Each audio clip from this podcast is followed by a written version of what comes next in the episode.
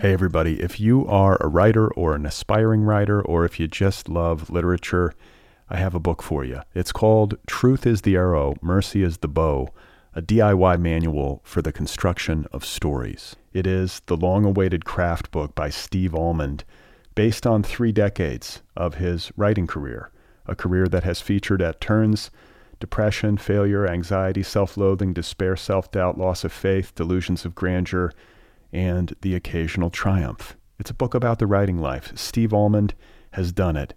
He has embraced it, the full catastrophe, and he has lived to tell about it.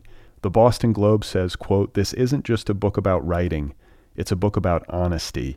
And Richard Russo calls it, quote, "one of the best books on writing I've ever read. It's also the funniest by a country mile." Once again, it's called Truth is the Arrow, Mercy is the Bow, a DIY manual for the construction of stories by Steve Almond, available from Zando. Go get your copy right now, wherever you buy books. Hey, everybody, this is Brad Listi. This is the Other People Show. I am in Los Angeles. It's good to be with you. I hope you're doing all right, and I appreciate you tuning in. Don't forget to subscribe to this show wherever you listen. You can also subscribe on YouTube. Follow the Other People podcast on social media TikTok, Instagram, Twitter, and Blue Sky. So today is Friday. It is time for another flashback episode. Today I'm going to be sharing an outtake from episode 327, my conversation with Frederick Barthelme. It first aired on November 5th, 2014. Frederick Barthelme is one of our finest writers. He is the author of 16 books of fiction and nonfiction, including Moon Deluxe, Second Marriage, Tracer, Two Against One, Painted Desert, Bob the Gambler, Elroy Nights, and Waveland. His collected stories will be published in January 2024 by Arcade Publishing an outtake from episode 327. My conversation with Frederick Barthelme is coming up momentarily. A quick reminder before we get going that I do a weekly email newsletter. It now lives over at Substack, so you can sign up, subscribe to my newsletter over at Substack. You can read it there online. It's a little bit more user friendly. The newsletter is basically my way of reminding you or letting you know each week about the latest episodes of the show. I also share links to things that I've been reading and finding interesting. So if you want to hear from me once a week in your inbox, go over to Substack, search for me by name, and subscribe to my newsletter.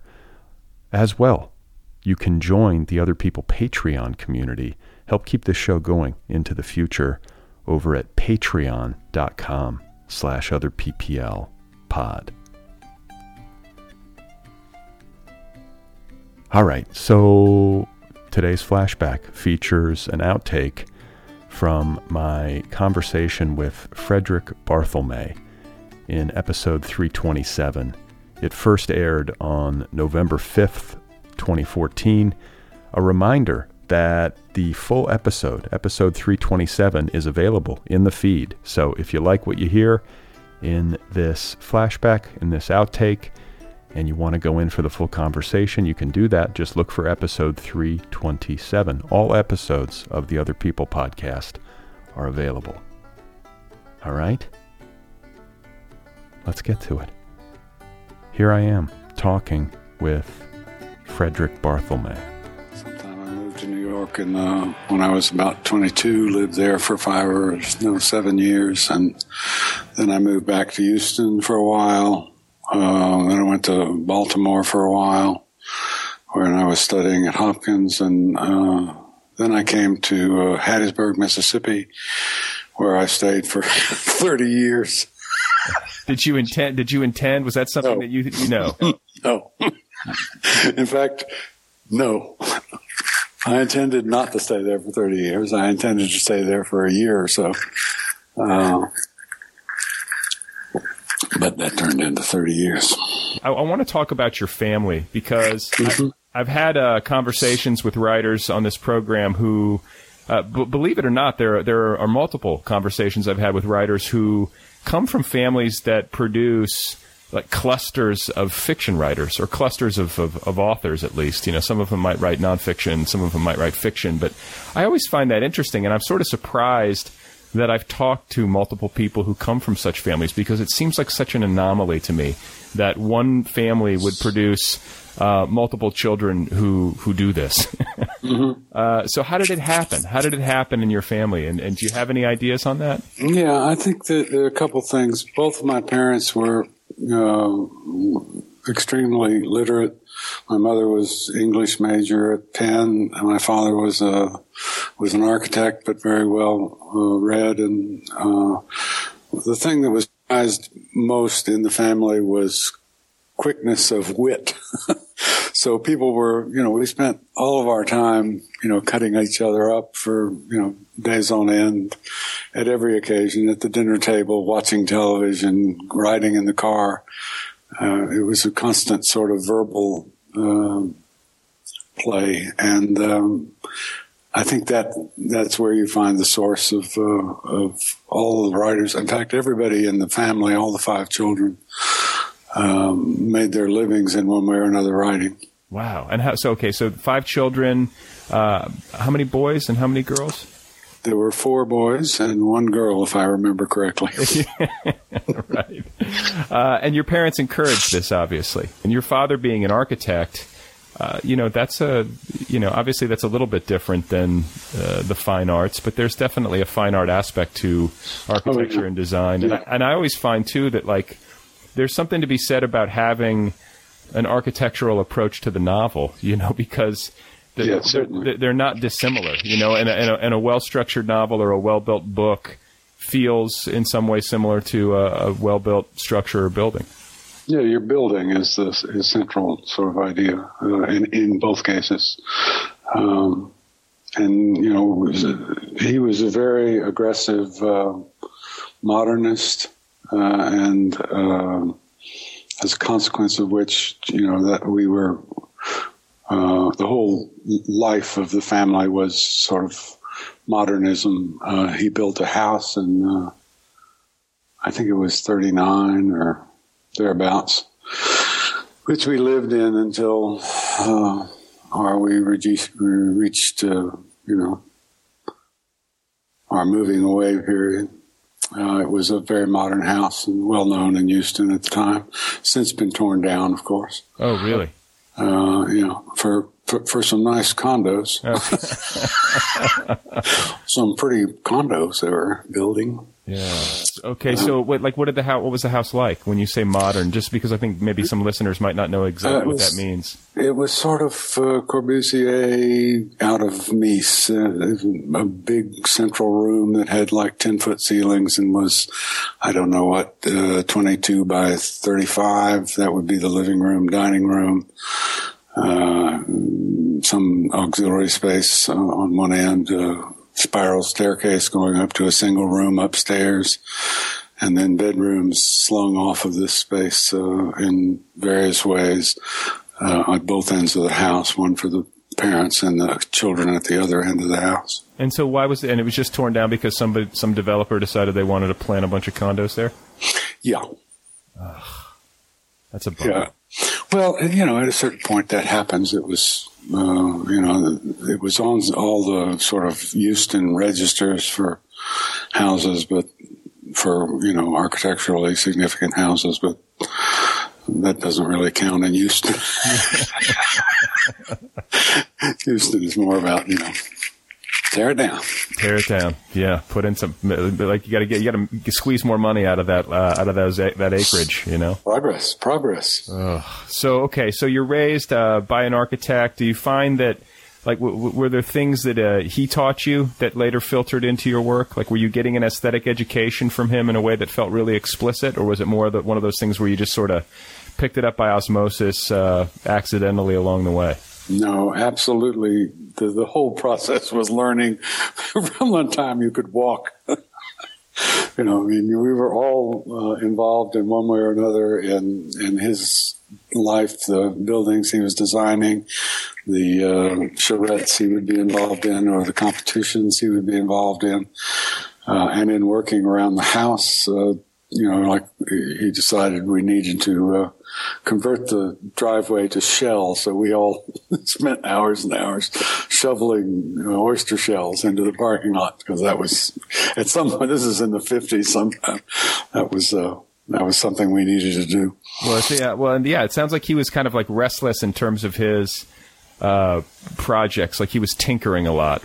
Yes, the house was constantly under redevelopment uh, from the time it was built in 39 to, you know, I guess, I mean, he spent the last, um, I don't know what, four or five years that he had the house drawing and redrawing and redrawing endlessly uh, new um, designs for the front of the house, uh, thinking that he was going to, at that late stage, uh, redevelop it and you know could never find anything satisfactory. The, the, failure to find something satisfactory was the key to his entire operation. I think. Hey everybody! If you are a writer or an aspiring writer, or if you just love literature, I have a book for you. It's called "Truth Is the Arrow, Mercy Is the Bow." A DIY manual for the construction of stories. It is the long awaited craft book by Steve Almond based on three decades of his writing career, a career that has featured at turns depression, failure, anxiety, self loathing, despair, self doubt, loss of faith, delusions of grandeur, and the occasional triumph. It's a book about the writing life. Steve Almond has done it. He has embraced it, the full catastrophe, and he has lived to tell about it. The Boston Globe says, quote, This isn't just a book about writing, it's a book about honesty and Richard Russo calls it, quote, one of the best books on writing I've ever read. It's also the funniest by a country mile. Once again, it's called Truth is the Arrow, Mercy is the Bow, a DIY manual for the construction of stories by Steve Almond, available from Zando. Go get your copy right now, wherever you buy books. So okay, but it, it, sounds like it was kind of a laboratory for him. But was it also sort of a, a repository for kind of a, a, restless spirit? You know, was it was he sure both? Absolutely. Yes, yes, of course. I mean, the, the kids, you know, all, all, of those aspects of of the life we lived in that house uh, were were sort of taken and internalized by all the children in various ways. And you were raised Catholic. Yes. Okay. I say that because he was not Catholic. My mother was. Uh, I mean, he was Catholic, but he was not practicing, I guess. My mother was practicing. We were practicing Catholics until we escaped. Until you, as was I. But, uh, you know, you were educated in Catholic schools. I mean, did, yes. did, that, did that have an impact on you? Uh, only to uh, a dissatisfaction with khakis. the uniform. yeah. Uh, was it a co-ed the situation, or were you in an all-boys school? Uh, co-ed. Okay. Well, at least you had some girls around. Yeah.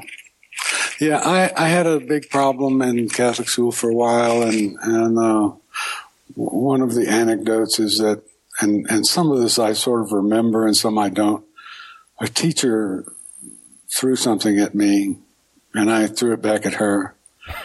And then I went to school in the in the uh, nuns.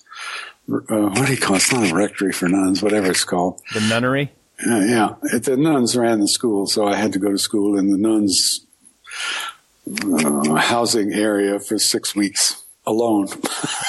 wow, it's like solitary. Yeah, it was great. It was great. Um, the teacher said that I made various remarks that I don't recall making, but um, other people believed the teachers, and so I so I went to school for six weeks, day in day out, in the convent. There it is. It came back to me, convent. There it is. Yeah, that's right. So, was there a competition among you and your siblings growing up? I mean, I know you guys were engaged in kind of a battle of wits, which seems healthy and, and normal, but uh, especially as you get on in life, and um, you know, your brother uh, Donald's publishing and having a lot of success, and you know you're trying to do it and other siblings are trying to do it like how did that uh, dynamic take shape and how did it affect you?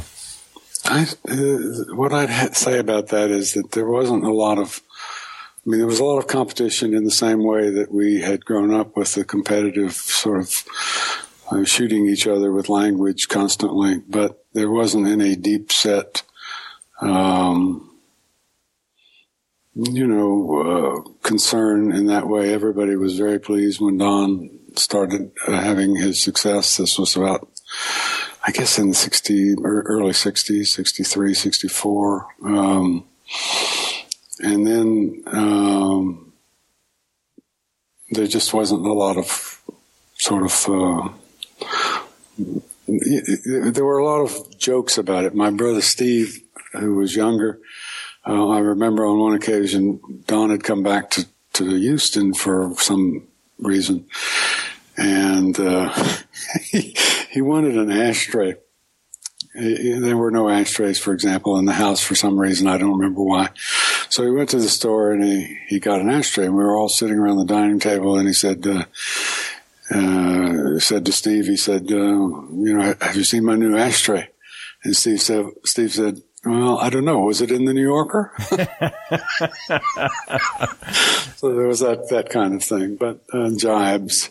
Yes but not, nothing more than that. now. Um, and did it did it make it any more difficult for you? I mean, I've got to imagine like coming up behind somebody who's publishing in the New Yorker, like yeah, that sets the bar pretty high.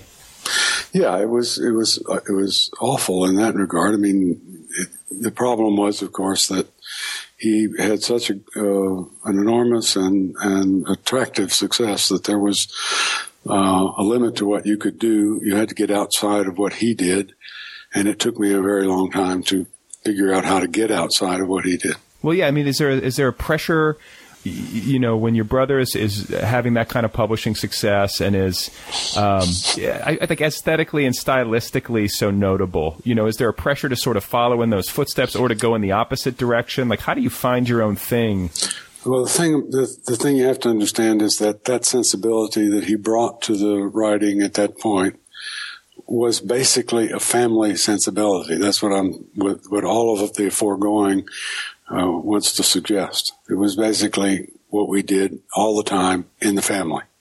He was particularly good at it, and and uh, of course he figured out a way to turn it into a, a, a new form of fiction.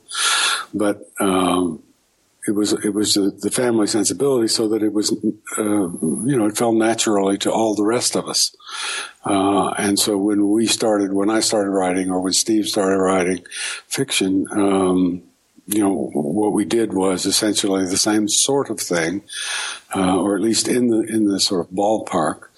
Uh, uh, that Don was working in. And I used to send work to Roger Angell at the New Yorker, who, uh, you know, has remarked uh, publicly, I think, that he got work from me and it was just like Don's and he couldn't buy it because he already had one of those. Right. so uh, it was some years later after I had uh, sort of gone through all that. I was mostly a, a painter as a, as a, as a younger per, person. I was a visual artist and a conceptual artist and so on. I got to writing later after I lived in New York a while and and uh, and had done some books that were sort of um, the first two books I did were kind of you know sort of halfway between the art world uh, and the literary world. Yeah, so let's talk about that. So you you you're in Houston, and uh, you know you go you get through Catholic school, you survive, and then you you said it earlier that you escaped. So escaped to what Tulane? No, I escaped the the, the Catholic Church, uh, basically, and you know, it changed the way you looked at things, and and I. But this was this became very soon after that was the the 60s and you know the whole world of that. And we were in a we had of course a band and the band was quite successful as a you know you're crazy. you're talking about Red Krayola. Yeah. It, uh, it was known as a sort of psychedelic band but it wasn't really so much psychedelic as it was sort of influenced by Cage and and all the art music people of that sort and so we sort of combined that with rock and roll and and uh, made a couple records, uh, which are, you know, are still out there. you can Google them and and, and um, so was this post college that you were in Red Krayola, or was there like what, what what how did it all go timeline wise? Uh, I went off to Tulane for a year. Then I went to the University of Houston uh, architecture school for three years, and it was about at the end of that stint that we had the band, and and the '60s came in, and you know the whole thing went out the window. I got kicked out of school uh, once, and then got back in, and then got kicked out again.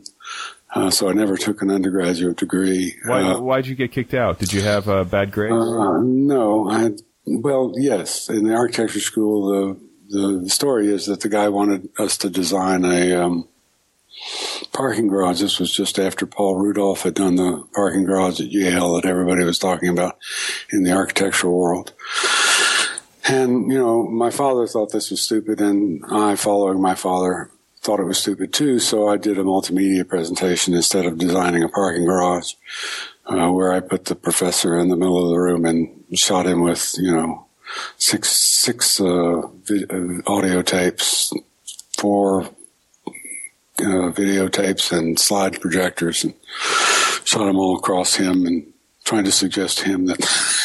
you know, his idea was dumb and that here was some interesting stuff. and he didn't think it was interesting. and that was it. Yeah, I was kicked out of the architectural school after that, and then I went into the art school, and somewhat the same thing happened. I I did an art book uh, for for a special problems course, uh, which I and I was a painter by this time, working as a painter, exhibiting as a painter in Houston, and um, I did this book, which consisted of Xeroxing all these articles out of the art magazines, because that's where I got my real art education from reading art magazines. And at that time, they were very um, uh, fancy and, and heavy and difficult to read and uh, deeply committed to what they were uh, writing about.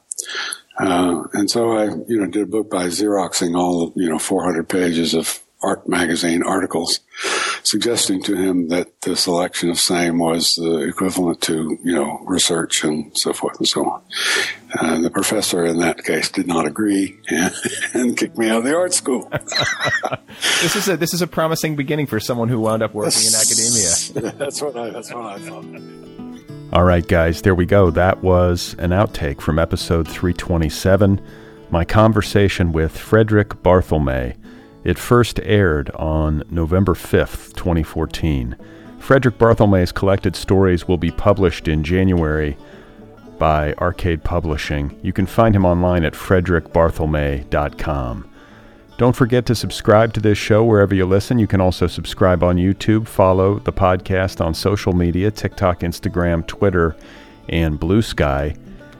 Be sure to sign up for my weekly email newsletter over at Substack and join the Other People Patreon community at patreon.com slash otherpplpod. If you have a couple of minutes, please give this show a rating wherever you listen. It helps the show find new listeners. If you want to get an Other People t-shirt, you can do that at otherppl.com. And finally, a quick plug for my latest novel. It is called Be Brief and Tell Them Everything. Available now in trade paperback, ebook, and audiobook editions. I narrate the audiobook. Again, the book is called Be Brief and Tell Them Everything. So, coming up on Sunday, my guest will be David L. Ulin. We will be talking about his latest novel. It is entitled 13 Question Method. Great talk with David Ulin coming up on Sunday. So, stay tuned.